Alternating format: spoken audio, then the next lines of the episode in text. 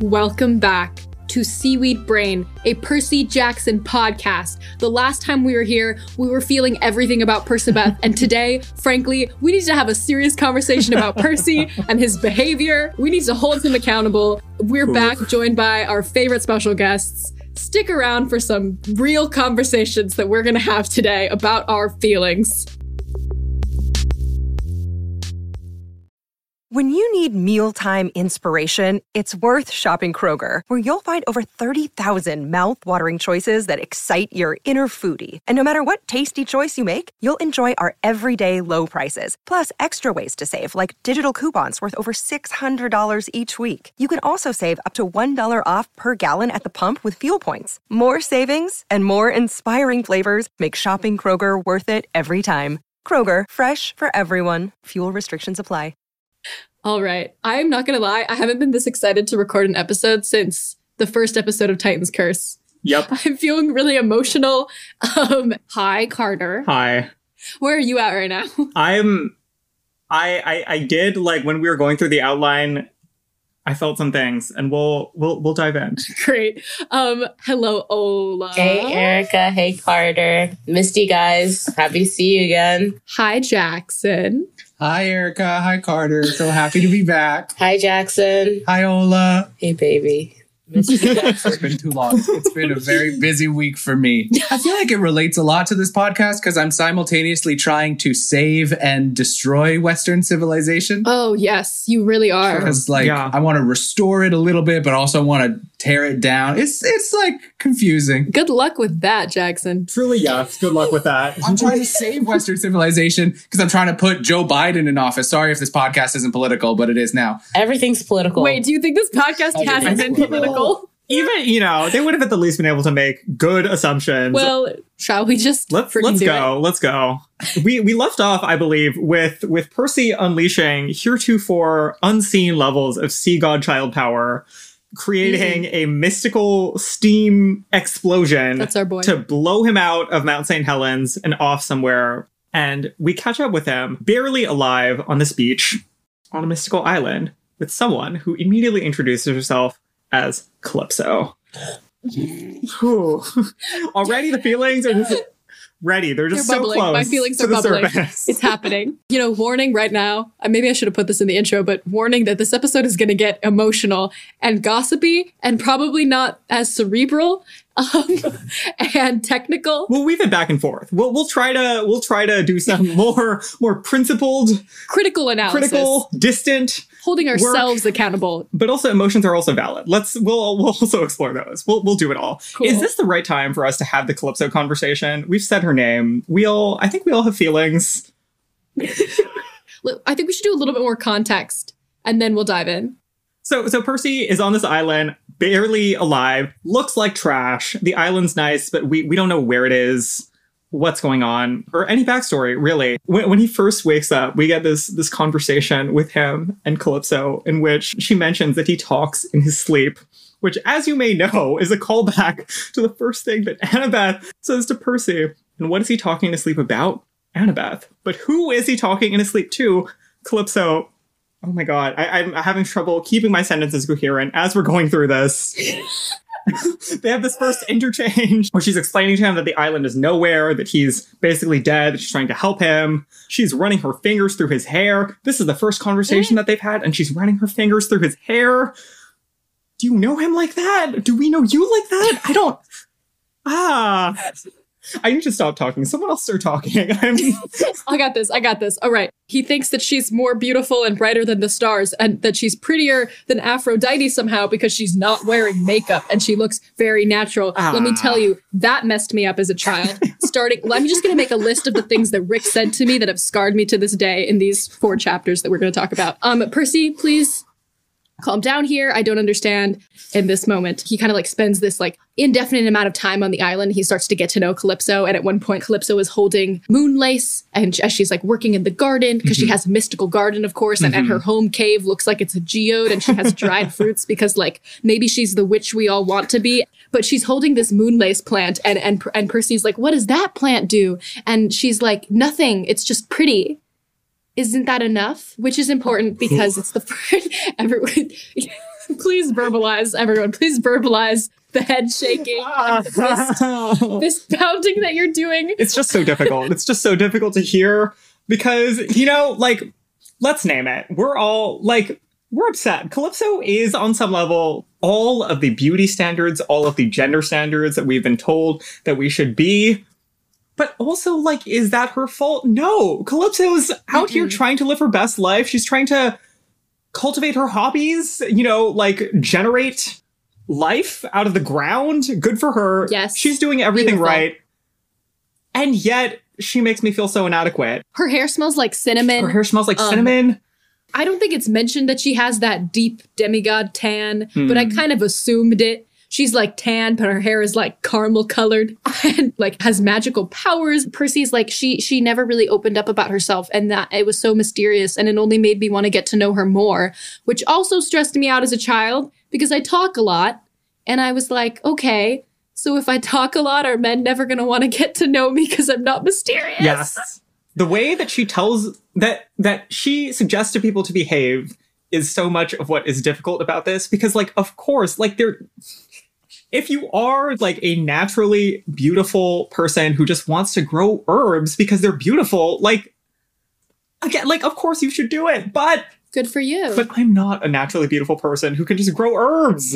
It's so unfair that they place all of these like idealistic societal whatever misogynistic views on calypso because like she lives alone on an island so Mhm. it's like oh a man washes up on your island and it's like why don't you know what I should just sit and listen to him. And it's like, no, you talk about whatever's been happening for the past couple of hundred years because you're entitled to talk about how you feel. Are you Period. kidding me? Period. And it's like, you talk while you sleep, Percy. Cool. You're done talking. You used up all your words for the visit. My turn. I listen to you.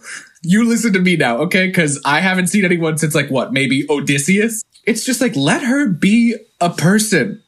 Yeah. I wrote in the notes, I don't I'm not going to read it verbatim or maybe I will, but like can you literally imagine being like immortal and your entire immortality all that you do is receive broken men, fix the broken men and then watch the broken Oh my- men leave? Exactly. That You- one was real. I read that note and I had so many thoughts because I think Calypso was my first love in the Percy Jackson series. Like I have never like had a crush on any of the characters but Calypso. Like I want to marry her. Oh, she is my sapphic dream woman. she is so perfect. And I hate that we don't get more until like I don't want to do any spoilers, but until the next series. But Calypso's perfection. She deserves someone to love her, not invisible servants. Because Calypso is such a good, like such a good story. She has so much cool background, so many cool interests. The fact that she just likes Moonlace because it's pretty is like such an like reference, like a parallel to her. People like her because she's pretty, and no one ever really explains why they like her. Mm-hmm. Like Percy knows nothing about her, but he thinks about her for the rest of his life. Like that's bullshit. Like give her a personality. I wish she was snappy and feisty. I wish she was pissed off that Percy had to leave, not love lovelorn. Like after she's had thousands of years to just hone being beautiful and smelling nice. And I said beautiful already, but also smelling really good and growing cool things. And I have such a crush on her still. Ola, I have so many questions for you. that that hurt me. pertaining to how have you avoided Luke and how did you manage to latch on to Calypso? Like, we all want to be you. Can you share I think your my secret is that I'm gay. That's definitely a big one. Um, I don't know why it took me so long to realize. Like, definitely like rereading Percy Jackson and just like this entire like few month period has been just me being like, damn, someone really should have noticed. Someone really should have helped me. I wasted four years in a relationship with a man. Like, how pitiful. But Calypso just like is a beautiful tropical mm-hmm. island. I imagine it looks just like Barbados looks. And she smells good and is like cute and like grows things and ha- and has great beef stew and apple cider just getting hot and ready. Like if I were Percy, I probably wouldn't have went back. Fuck a war. This is endless, like a life of just love and luxury. I think he was kind of foolish. Like obviously that would have like ruined the narrative arc, but I would have stayed on the fucking island. Well, I was going to say on the flip side of that, never was I once attracted to Calypso. but that's Yeah. that is also yes. my secret because I'm gay. Carter? this is probably a good turning point into the the fantasy conversation about Calypso that I think we should try to make explicit. There is, of course, a trope that Calypso represents. Like she is the prettiest woman in the world, and she loves every man that she meets. But why does she love every man she meets? She loves him because she's in jail forever and she doesn't know better and she cannot do better. Because even though she's the most beautiful woman in the world, she only meets one man every, what, 200 years or so? The phenomenon of born sexy yesterday, I think they call it. And that's sort of like, the, in the notes we write down the phrase, giving you both sexy little baby and sex mommy at the same time. I'm sorry, I just said the word sex twice in the same sentence. But, but I think we all understand what it is, the theoretical formulation, right? That this is that this is representing? Like that she do we not? Someone affirm me. Like She's literally taking care of him. She is spoon feeding him, but at the same Needs to time, be saved. yes. she is trapped. she's yeah. trapped and she's taking care of him, but also like she's naive and she like looks to Percy for all this information about what the world is really like. In their interactions, Yes. he's coded as so much more interesting than her because Yes. you know, he doesn't ask her follow up questions, but she wants to know about the outside world, and he's the only way for her to know about the outside world. There are just all these layers on which she builds on common fantasies of of of power and caretaking. I want to say that I think that if you want this like narrative, like sort of like Ola was talking about, about the beautiful, incredible, magical Calypso and the version of her that doesn't really settle for men like this and does have her own perspective and point of view and does talk about herself, it's like Circe by Madeline Miller. yes, I'm reading that right now. Yes. It- It's like it's engulfing and magical and like you'll never want to live in another fantasy world ever again. Ola's showing the book for those of you who cannot see this because it's a podcast. Ola's girlfriend and I had a whole conversation about it, and then Ola's girlfriend made Ola read Oh it. man, she says hi by the way. She want a little shout out on the pod. Everybody say hi, Liv. Say hi to my girlfriend. Hi, Liv. I- I think that it's great that because we kind of shafted Circe so hard in Sea of Monsters, and we really didn't give her the the story that she needed, that we we revisit Calypso. we sort of talked about we briefly touched on the fact that this is her punishment that healing broken men for eternity is her own Sisyphean boulder that she must roll up the mountain to never succeed.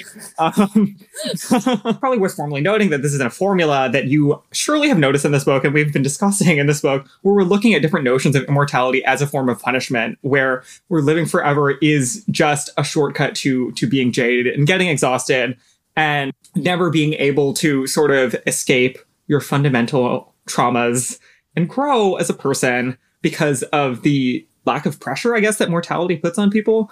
And that's important for us to think about as Percy is theorizing immortality, but also as we are following these very like jaded demigods who are, you know, like questioning mortality, transitioning, etc. I think that we can segue slightly in the Calypso plotline. Percy has been there for a while. He can't tell how long because, of course, Magic Time, Magic Time Island. And then there's a visit from Hephaestus because the only people who can visit are gods.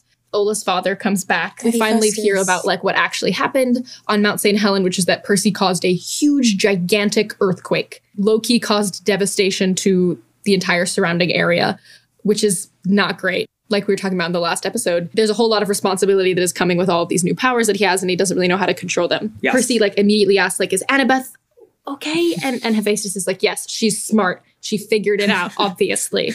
Revisiting this conversation with, from Hera a long time ago, you've always known how to navigate the labyrinth, Percy, but this time Percy finally understands what he's talking about. Bum bum. Daybreak is a good time for decisions, and it's time for Percy to decide if he is going to stay on the island and ruin the rest of the book series or leave um, and give us the plot for the next hundred books that Rick wrote. So obviously we know what's going to happen, but does it still is it still stressful? Am I still angry about it? Yes.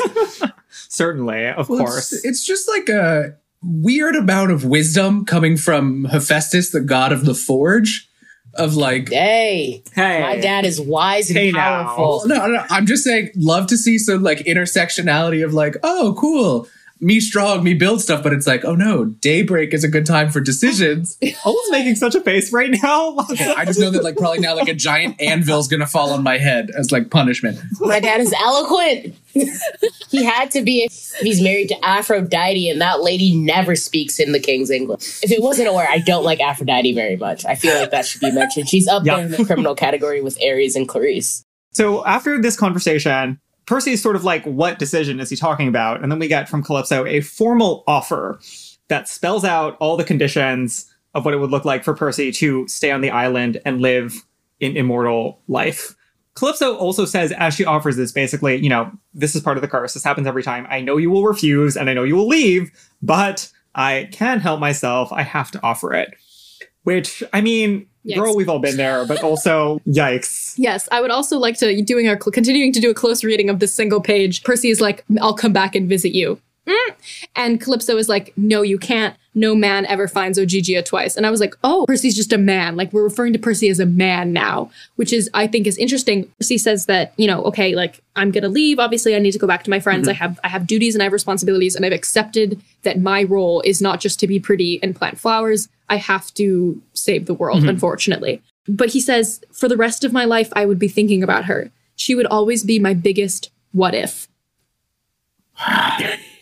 I literally, I That's could his beat him biggest up. I one. could, But he's Not been if, what through if my dad trauma. wasn't a freaking god? That's Wait, but like Calypso doesn't just represent like a pretty woman. Like think about all like think about everything hmm. he's been through, like all the trauma in his Yes. life up to now, and then think about all the trauma to come. If like let's say he's in the middle of just like fighting with Luke again, like let's just put him so simply, like he's in that arena like trying to fight Luke or whatever. I would definitely be thinking, damn, I could be planting moon lace and eating beef stew with the most beautiful woman I've ever seen. I That's would think fair. about that, That is fair. constantly. Yes. He spends most of his summers camping and like almost dying every half hour. Yeah. I would think about Calypso constantly. That is absolutely fair. And I and I agree and I think that that is the smart reading that Rick intended for this moment and like the the impact that it has on us thematically. But I have to say the impact mad. that it had on me emotionally was not that. say it openly. It's Rick's fault partially. It's the Yes. fault of like the mythology for painting Calypso as this archetype. And this moment, like especially when he's saying this, like she she is an object. Like she is a tool for his character advancement. As we find out later that the gods, a certain god in particular, is basically orchestrating this to happen Yes. to make Percy's life more interesting. yes. So she's literally a pawn. Racialization is complicated and changes over history. But like this for me, like slots very neatly. The more that I think about this, I think the trope that aligns with this most is like an M butterfly type situation of like not M butterfly, the the play. Madame Butterfly, the old timey Opera, not David Henry construct in which like orientalized, racially othered women are seen as like stepping stones and like refuges of pleasure for men who, you know, have their fun and then disappear, leave them with the trauma and like learn something from the experience and go back to the real world. I really hated this about Percy. I like it took me a while for, for me to not to not be mad, to trust men after this. Although of course the answer is don't trust men. never trust men. Well, Never this trust is, men. This is where like my biggest issue is. I'm a I'm a nitpicker and type of things. Like it has always been just like basic fact that whenever Percy is on the seas, he can tell you exact latitude, longitude, nautical speed, the depth of the ocean, all that stuff. how can he? How can she be like? No man can ever find this island again. It's like if it's an island in the sea, Rick has set up a, a plot device that Percy can find it again. And so for me, it's like, what is happening here in Greek mythology? You can't say that this island exists in the sea, because that's where it does exist, mythical or non mythical. Percy knows exactly where they are in the sea of monsters. Like, okay, sure. I wonder if this isn't That's intentional. point. That he totally like that if he had thought about it for two minutes and put in the effort, he could have found it. Probably. It, it definitely complicates the readings. There's ambiguity there. I think. Yeah. Well, I want to talk about like how Calypso was like my first like literary like example of like a manic pixie dream girl. Yes. I don't know if you guys have thought about this trope, but like the fact that like we never get to learn anything about her and mm-hmm. she literally manifests as someone that heals broken men. Like I was like kind of disappointed like as an adult reading this. Why is it that like we get all these like Rachel Elizabeth Dare is kind of like that too. Like why do we get these sick ass characters that if they were fleshed out just a little bit more and treated the same way that like Annabeth gets. I know Annabeth is the main character, but like mm-hmm. we could have so many other badass women. But I feel like Bianca, Calypso, Rachel Elizabeth Dare are like three incredibly pivotal female characters. Zoe Nightshade too, and I feel like we don't get to hear as much from them as we should. And instead they like sacrifice themselves for the greater Yep. good, but we don't really see a lot of male sacrifice going on in a lot of the series and that's just something I was thinking about a lot Yeah. when I stopped simping for Calypso. On that vein, I think it's interesting that like a lot of the female characters we do meet, their femininity is so much a part of who they are. Like either you're a fun girly girl type thing, or it's like, no, I'm a huntress of Artemis. Even Clarisse, I feel like if we really fleshed out Clarisse, Clarisse is like ideal bra girl. Like we never Yep. get to see her femininity, even though she's like a bully character. So you could definitely see why Rick would take away her femininity. Like I feel like we never get to see like a fleshed out look at like how she handles being like a female daughter of Ares and like the conflict that comes from that. And like Annabeth is like a tomboy character, but we still know that she's a girl and she's a pretty girl, and we never get that for Clarisse. I completely agree. And that is why Annabeth, like, we're so obsessed with her because she's one of the very few characters in like mainstream YA media who is both hardcore, athletic, smart, and feminine and like soft and allowed to cry and like vulnerable. And she is the intersection of all these things. But at the same time, many of the other female characters in these books are not. And that's a great thing to point out. Partially the fault of the myths, sure, but important to talk about. Yeah, definitely. Yeah. I'm glad we spent half an hour talking about Calypso. That's exactly what I wanted to do. It was tonight. very therapeutic for me. Um, I feel With- better. so, so with that, Percy Percy sails off on his tiny raft in the middle of nowhere and lands at Camp Half-Blood in the middle of his funeral because you know he's been gone for a while, and they at this point have assumed that he's dead. Annabeth is basically eulogizing him and preparing to light the funeral pyre when she sees him, like walking up away from the Long Island Sound. You know, like the eulogy is like very touching, and she's clearly like very emotional, as we imagine she would be. I think she refers to him as like the bravest friend I ever had. Please continue. When he shows up, most people are ecstatic, but Annabeth has like a really mixed reaction. Where, of course, at first she's like emotionally overwhelmed, she's very happy, but then understandably gets really upset and confused about where he's been all this time. We so, sort of get whisked away to a, convo with like Percy, Chiron, Annabeth, where he basically lies, basically lies and says like, "Oh, I'm I was on an island. I'm fine now. And by the way, I do have the answer. So let me drop that on you. The answer is Rachel Elizabeth Dare." Um, oof. oof. There's there's not an oof big enough for this moment, It's frankly, for me. It's okay. Some people, as you know, as we figured out this week on our Instagram poll, it was a close race, but uh, slightly more than fifty percent said that they stand Rachel Elizabeth Dare and that she's not just fine. So she's coming back, and there's nothing any of us can do about it.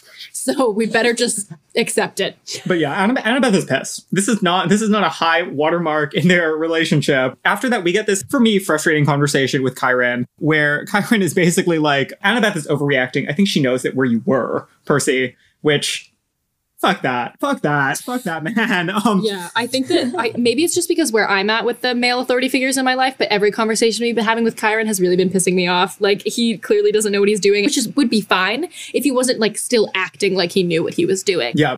We got a quick shout out to Harry Tubman being a daughter of Hermes. this is something that like bothered me a lot when I was younger, and like I've kind of gotten it over it as an adult. But like these gods have to have races, like it's just a mm, fact. Mm, mm, And I just don't like the implication that Harriet Tubman was now not hundred percent black and the daughter of African slaves, but instead has to be part white Yep. in some capacity. Mm-hmm. And Hermes doesn't get to claim Harriet Tubman. Correct. Like, no, like that's not cool, Rick. And like so far, the only black god we have, and I stand by that, is Hephaestus. Like literally the only one from context clues because he's the only one that has black children. That like kind of bugs me that like Hermes just gets to boop a doop a doop and say, hey, like, you know, the Underground Railroad, that was me. And it's like, was it though?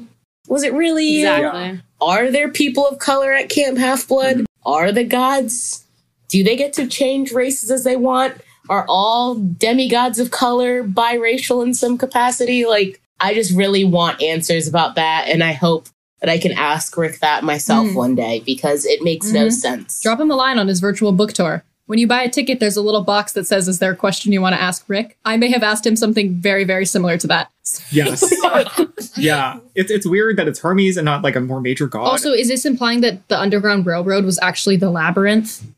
I think it was, yes. That uh, Yeah. that I think is canon. Yeah. That's so whack. That's so whack. Yeah, just along the lines of like, you don't get to claim that. It also means that Mm-hmm. Hermes, what, had an affair with an enslaved woman and then left her in slavery? Oh my god! Left her in slavery and left his child in slavery. Oh. Which I mean, oh god, to be yeah. fair, like That that's makes definitely makes a sense. bad consistent with plantation history. It makes sense. They would. He he would. At this point, the, the last piece of advice Chiron gives is like, go see your mom. Your mom thinks that you're dead.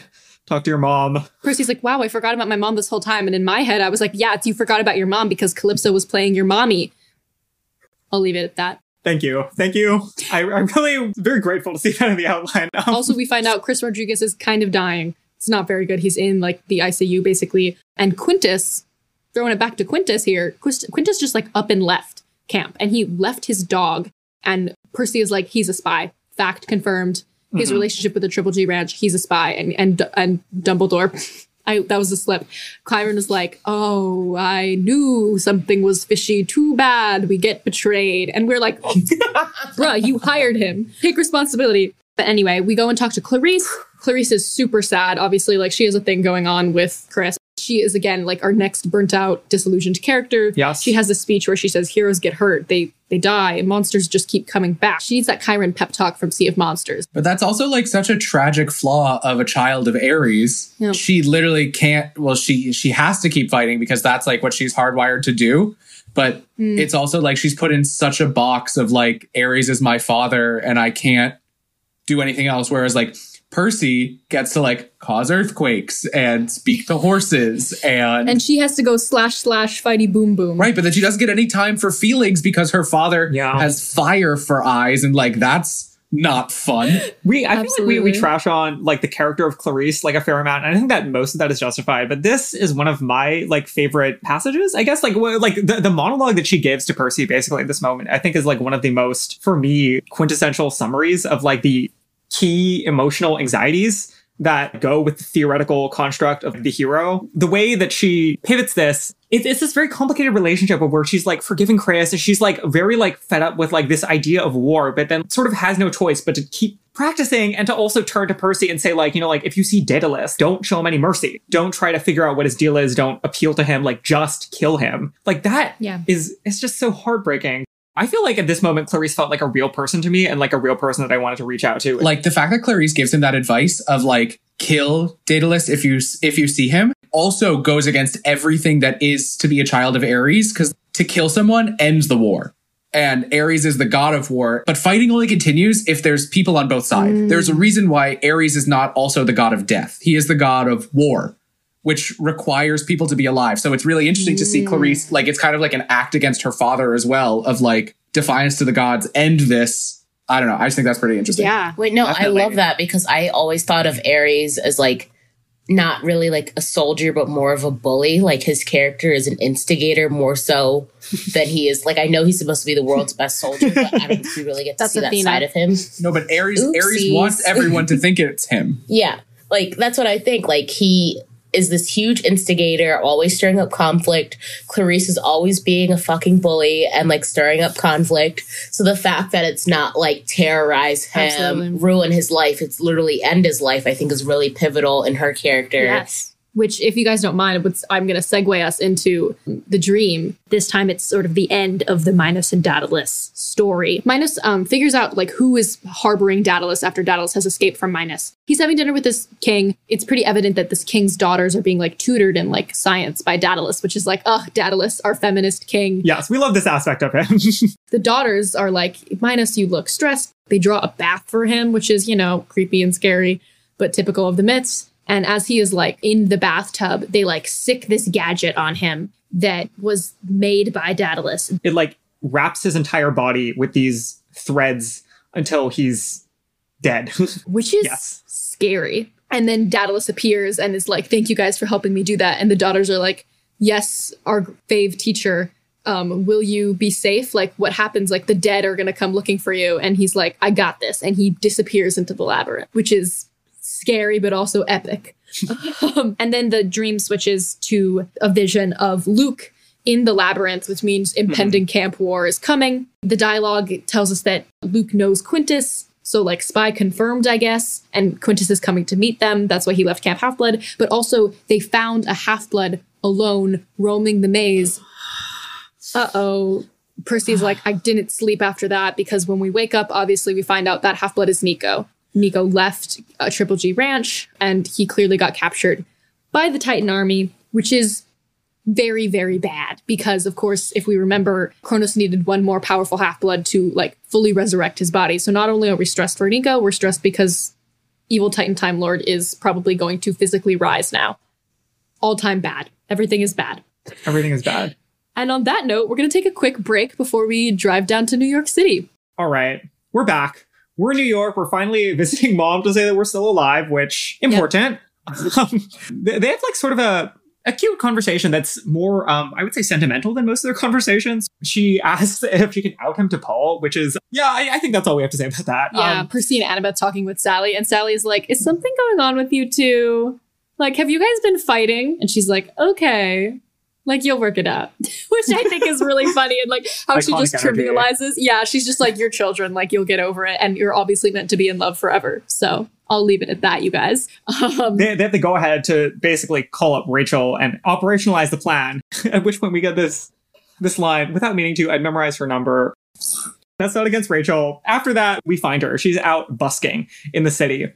Why is she busking? Charity. She's at the fancy prep school. It's for charity. It's covered in spray paint. Which is also, I just want to point out, she's busking in front of the Marriott Marquis, which um, is a notoriously, sorry, ugly theater and terrible and like very corporatized and basically a giant cement box and like has a cursed history for housing shows that like have not run very long. So that's just a note for Rachel. Why are you outside the Marriott Marquis? Very Let her strange. know that that empty history. that just about brings us to the reading because this is we're we're, we're gonna dive into the first conversation that Rachel and Annabeth have, where they're pitching the next phase of the quest. So this is page 246. We walked down to a place called the Java Moose on West 43rd. Rachel ordered an espresso extreme, the kind of stuff Grover would like. Annabeth and I got fruit smoothies and we sat at a table right under the stuffed moose. Nobody even looked twice at Rachel in her golden outfit. She said, It's Annabelle, right? Annabeth, Annabeth corrected. Do you always dress in gold? Not usually, Rachel said. We're raising money for our group. We do volunteer art projects for elementary kids because they're cutting art from the schools, you know. We do this twice a month, take in about $500 on a good weekend, but I'm guessing you don't want to talk about that. You're a half blood too, right? Shh, Annabeth said, looking around. Just announce it to the world, how about? Okay, Rachel stood up and said really loud, Hey everybody, these two aren't human, they're half Greek god. Nobody even looked over. Rachel shrugged and sat down. They don't seem to care. That's not funny, Annabeth said. This isn't a joke, mortal girl. Hold it, you two, I said. Just calm down. I'm calm, Rachel insisted. Every time I'm around you, some monster attacks us. What's to be nervous about? so, that's fun. Yes, they. It, it's a tense conversation, as you can tell. It gets worse because Percy quickly just decides to bring up Luke for fun or something. I don't know. I'm stressed. I have to say, it's it's the Percy and Annabeth getting fruit smoothies at the coffee shop thing for me. Like, I think that's sweet and perfect. They explain the plan to Rachel, and she's like, "Yeah, sure. My summer was going to be boring. This sounds great. Manic pixie dream girl, but great." And then Rachel apparently just happens to know an entrance to the labyrinth, and it happens to be in the basement of the Marriott Marquis, which also happens to be housing the costumes for their like children's theater charity, which is just like, again, Rick was never has never visited New York City in his life. And suddenly we uh we're in the labyrinth with Rachel. She sees things. It's working out as planned. It's basically like the Team Avatar getting tough and suddenly like they can see underground, which is fun for a hot sec, but then unfortunately we kind of immediately get captured Yes. by the Titan army. Bum bum, Luke ambush. Yeah, uh, they get captured by the Titan Army, which happens kind of a lot. But this time, special torture that they have in mind for them is is an arena in the labyrinth. It's full of monsters. There's skulls everywhere. So much Thor Ragnarok energy. I'm kind of obsessed with it. It's this this scene is just screaming, Taika Waititi, direct me, please. Direct me for Disney Plus. I mean Jackson, I don't know if you want to take this over. Oh, I just have a lot of there's a lot of stuff going on here for me because this evil giant dude, he is a son of Poseidon and he's also his mom is Gaia, who is Poseidon's grandmother. So like there's a lot going on there, first of all. Mm-hmm. Second of all, this dude like can't be killed because his mother is the earth. So if he's on the ground, he can heal himself, just like how in the water, Percy can heal himself. So this is where I get angry and like, what are these weird, stupid god plot holes where it's like, we'll give you unbelievable power and you can heal yourself. But if you jump in the air and someone shoots you, you're dead. But like, To me, I think that is so weird. That's how you kill this guy. It's like Percy's weird homing device thing in the ocean, or also like Percy can't be in the skies except for when he's on a horse, like on a Pegasus, because that's neutral ground. And it's like, to me, that's like bullshit. I'd love for you to make like a chart, Jackson, of like all of the like things that you're allowed and not allowed to do and the loopholes which allow you to do certain things as children of certain gods. I guess there need to be these loopholes to make it more believable that like these gods aren't all powerful. And also to allow Percy to like win any battle ever. Mm-hmm. it's like if we're if we're to expect that like Percy is gonna win, then we have to suspend our disbelief for this like universe where like there's all kinds of weird rules because Yes. Western civilization is messed up. We're here in the arena. I say Thor Ragnarok because it's run by this weird Eccentric. eccentric yes that's the word i was looking for eccentric man who is making people fight for his own entertainment so the theory is that if the titan army like fights a bunch eventually the giant will like let him through the arena because they won't be able to escape and get to their where they're going through the labyrinth because they ended up in this weird scary underground arena now that team avatar has been captured by the titan army they're going to also have to hmm. battle their way out of the situation How did like I just like I know we don't get to see Luke's perspective, but like kind of in a Stephenie Meyer's Midnight Sun thing, I would like for Rick Riordan to like write a series from Luke's perspective because he was That'd be really doing cool. work. yes He was literally doing work. Like he has half bloods, he has monsters, he has the tidings, like supporting him like half Titan, half gods. Like what kind of like persuasive speech Yep. is this kid giving? And like where's he getting the money? He seems like the most convincing salesman. And like this part kind of pissed me off the same way the Andromeda cruise ship like pissed me off. Like like, Yeah. how? I feel like we have so much useless backstory about other people, but like literally, can we get like one chapter of Luke just like, yeah, and then I went underground in the labyrinth and became best friends with this Titan god, and now I get to watch other people get the shit kicked out of them, and nothing Yes. happens to me. Yeah, Like, because it's it's almost like when we appear on in Thor Ragnarok when we appear on the weird uh, planet and Loki just like already there. It's like Loki. yeah, how? Loki's already there, like smoozing it up, a sitting next perfect to the eccentric king. I will. I'll forgive you for the Stephenie Meyer's reference because I think that's a great idea. I did just recently reread all of Twilight. I'm not The, the moral high ground is gone, frankly. Um, Here's a dumb question that I just was thinking about. Who wins in a fight? A god or a demi titan? Like, let's say Kronos comes back with a body, flirts it up with a mortal, has a kid. Demi Titans, whole new series. Rick, Rior- that's uh, my trademark. That's mine. Copyright it. Jackson. Copyright it now because he's he's he's he's not he's Jackson prowling. He's looking for Riordan. new ways to monetize this. He's listening. This is the only episode he listens Jackson, to. Jackson, you are going to write the fanfic about the Demi Titans, and Ola is going to write the fanfic where it's the entire series, but it's told from Luke's It's just a lot of negotiations and like financial dealings, probably. Like, was he going to school? Was he going to school? He was te- secretly taking night classes the Online entire time and college. getting his business degree. He has an MBA. He has an MBA. Anyway, um, Percy's fighting to the death because he's being forced to in this arena, which, as it turns out, is a temple to Poseidon. Because, as we've mentioned, it's run by Antaeus, a giant who is the son of Poseidon and Gaia.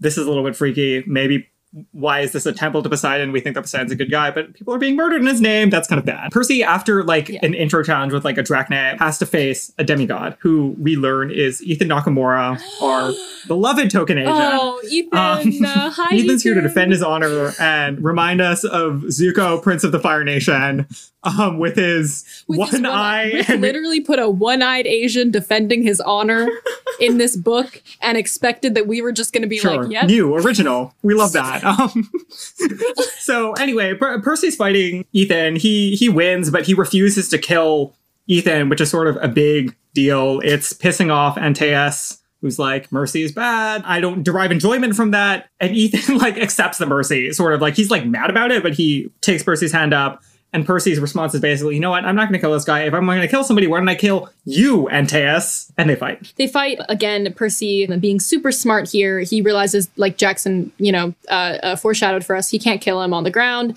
So Percy basically thinks of this smart thing. He he hangs Antaeus from his loincloth on these skull littered chains so that he cannot touch the ground. And there's like this moment where Percy is like, you know, Percy does kill him. Yeah, but th- that like the book doesn't pause with that, but I think we should pause with that. Percy, like, it's weird that he kills him. The incentives are not set up for him to kill him. If he kills Antaeus, the Titan army gets to move freely through the labyrinth. This is their last obstacle. And also, it's murder. He's like, Antaeus is not fighting back anymore. He's basically, like, restricted in movement. He could have, again, showed mercy and been like, we're, you know, you're a person, we're brothers. How about you just don't try to force people to fight for the death anymore? But instead, Percy just goes ahead and, like, basically, like, makes things harder for himself in order to kill this person. Well, that could be some weird powers of a child of Nemesis, who is the goddess Maybe. of revenge and, or like balance and everything. So Percy spared a life when he wasn't supposed to, and then took a life when he also wasn't supposed to. You know? I suppose that's a I possible mean, it's just one of those weird things of like whenever Percy is around Ares, that aura around Ares makes him angry. Mhm. So maybe it's like a weird aura around a child of Nemesis of you have to balance things out. Um, and I think that could be one of the reasons potentially why he did that because it does make no sense. It literally makes Yeah. no sense. Yeah. I love minor gods. I know. I, I love that you love them because it makes me hype about them as Yes. well. I can't wait for you to talk about them in, in Heroes of Olympus more. Oh, But yeah, we also like note that Percy cited Annabeth for his like clever plan here, which is cute. He's crediting Annabeth. Say your sources. At this point, once Antaeus is dead, Percy turns to Luke and he's like, "So you have to let us go. Like that. That's the deal." And then Luke's like, "No, I actually don't feel like that's real." His oath dies with him. Girl, I don't know about that one, but that's what we're left with. The Titan army's coming down to attack that. Remember, the stands are full of monsters, so they're just sort of descending. It doesn't look good. Luke throws out also that like as Titan army's trying to murder everyone, Luke wants them to not murder Annabeth. Spare the girl. Huh. It's weird. It is weird that Luke is putting this much emotional investment in Annabeth because, like, it's okay. It's not weird for Annabeth to be into him, but it is weird for him to put all of this on her because she, again, is seven years younger than him. Luke, at this point, I believe, is uh, how old are they? Annabeth is like 14 going on 15, so he's like approximately 22. So this is like a post college grad seeking help from someone who is like about to start high school. Ugh. No, why? No. But th- th- this is sort of going to recur for us. No, I think it. I, I like literally have never thought about it in the context of their ages before, so I'm glad that we're doing it now. You had already finished the outline, and I was doing my reread, and I read that line, and I was like, and then I went to the outline, and you had already written it down, and I was like, this is a crazy moment because we've gotten these very rare moments of Luke and Annabeth interacting. Mm-hmm. And, and these rare glimpses in the past of what the foundation of their relationship was. But like Talia is not in the picture anymore. So it's really just Annabeth and Luke. And this is coming at this point when we've had all of this stuff going on with Percy and his love life. And not that I'm going to say this is Annabeth's love life, because again, that's like, you know, that's a difficult age range, but it, it is these very weird, knotted up, complex feelings that she has for him. And I can only imagine what is going on in Annabeth's mind at this point. Like, if we were to read this chapter from her perspective, like Percy just disappeared for two weeks. She knows something is up. Percy's like second girlfriend is here. And then Luke is like, spare Annabeth. I need to talk to her. What is going on in her brain? On this quest that she's supposed to be in charge of and now Rachel's in charge of. Like, this is a tough moment. There's so much going on for Annabeth. Rick is cutting her no slack here. Have you talked about the cool split nature of Luke as a son of Hermes being the host of Kronos? Because Hermes is like literally the god of speed and so quick and quick witted and shifty. And then Kronos is the titan of time, and everything that he does is slow and methodical. And so it's kind of like this weird union. I think that's what he did instead of getting an MBA. Like that's what it is. It's not an MBA. It's the fact that he has the slow, methodical nature of like the time titan with the quick-witted nature of Hermes, and they came together and made Yeah. a pure evil door-to-door salesman. Period. I love that. Period. And then there, as the Titan army is descending, there is no way out. Percy, you know, doesn't trust Quintus, but decides the only thing that they can do is blow the whistle that he gave them. Boom! In comes magical Mrs. Queen. O'Leary, rescues them, saves the day. Love Spirit her. guide Appa Energy shows up, whisks them off, including Ethan. And that's that's where we're gonna stop for now. It's not our usual stopping place, but we talked, I think, plenty for tonight. Three And we're gonna talk a lot more next week. My. I'm sorry we did three. Okay, lots of Percy Jackson podcasts do one chapter, true, this and is we true. love and respect them. And we're, I'm also putting off doing Heroes of Olympus because I don't like That's it as gonna take so much time. I have is so many Heroes of Olympus like opinions. Ah, I'm excited. All right, well, this brings us to our concluding questions. Percabeth update. Anyone? My Percabeth update is kind of sad this week because rereading these as an adult, I forgot, like, I was definitely like, oh, like, yeah, he should go with Calypso, but like, he's going back for Annabeth, and I love that.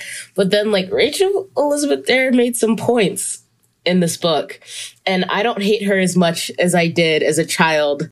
Like, now I really like her, and she's kind of a badass and really saves the day.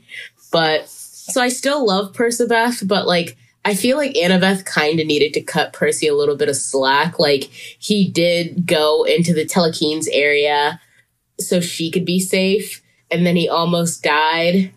And like, yeah, he was macking on like Calypso for like two weeks, but who wouldn't? She would. She would too. So I feel like I get why it's really tense, but like cut him some slack. Like he almost died. I feel like everyone in like the second half of this book needs to just cut Percy some slack. Like he really just almost died.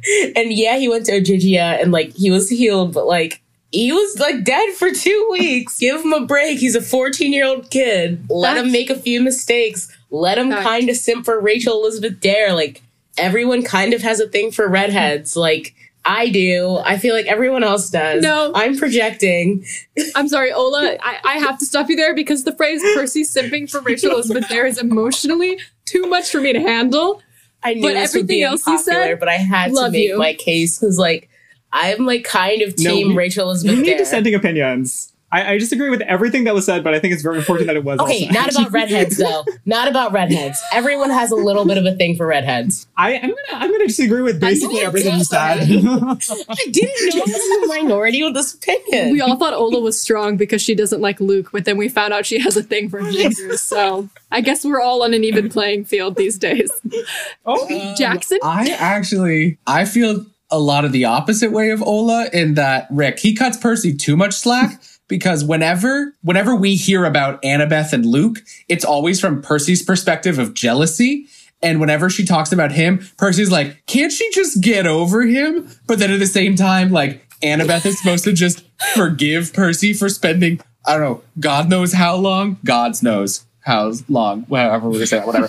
Uh, yeah, yeah, yeah. with uh, Calypso on that island because like Percy's like, no, I left for you, but Annabeth can be like, bitch, please, like you still were with her for so long, and like Percy's just allowed to get away with that, but Annabeth isn't allowed to have a weird complex with Luke, like a weird brother father romantic figure for her. Like Oh no. I don't even know, but like so it's many not layers of incest. It, needs to, it needed to be said. because it's told from Percy's perspective and he's jealous of Luke, um, we as the reader are supposed to feel that jealousy, but then he gets off scot free with he's allowed to flirt with Rachel Elizabeth Dare. He's allowed to be with Calypso, but then also he gets Annabeth, like he ends up with Annabeth in the end. Like I think he needs to pull his own weight a little bit and show Annabeth that he's actually committed to her because it is too much just assumed that like he's the hero and the hero ends up with the girl in this heteronormative modern day Greek whatever, which I think is not fair to Annabeth because she's doing a lot for him. But also, Yes. I agree. I do agree with everyone has a thing for redheads. Thank you, thank you, because everyone I like that. All right, we're we're gonna we're gonna end with like an answer to the two um, traditional questions that we ask every time from um, a listener. This one is from um, Jalen Lindley. I'm hope I'm saying your name correctly. So they they sent us this message. From my limited understanding, I think that part of the story is kind of tied to this broader goal Riordan portrays throughout PJO and HOO. That being the topic of the gods' parenting skills. the system is obviously flawed. No one's particularly happy, let alone content with it. But the demigod's goal in the Titan War, especially, is to preserve Western civilization so they can build on and improve it. When the gods offer Percy a reward for saving the system, Western civilization, Percy's idea isn't to join the flawed system, but to work together with the gods to repair the system, to repair the relationships between demigods and their immortal parents. So again, they've put their focus in taking what they have and making it work the way it ideally should. All right. Thanks, Jalen. Thank you for sending yeah, that in. and then thank you, Ola and Jackson, for this extremely vulnerable, honest, and, and authentic evening of discussing the Battle of the Labyrinth. Thanks for Thanks for having us. We love coming on the pod. Alrighty. Join us next week. I swear to God, we'll actually finish the book. We won't just keep dividing it into more and more episodes to avoid getting to the end of the series. Wrap all this stuff up. See you guys then. Bye, all. Bye.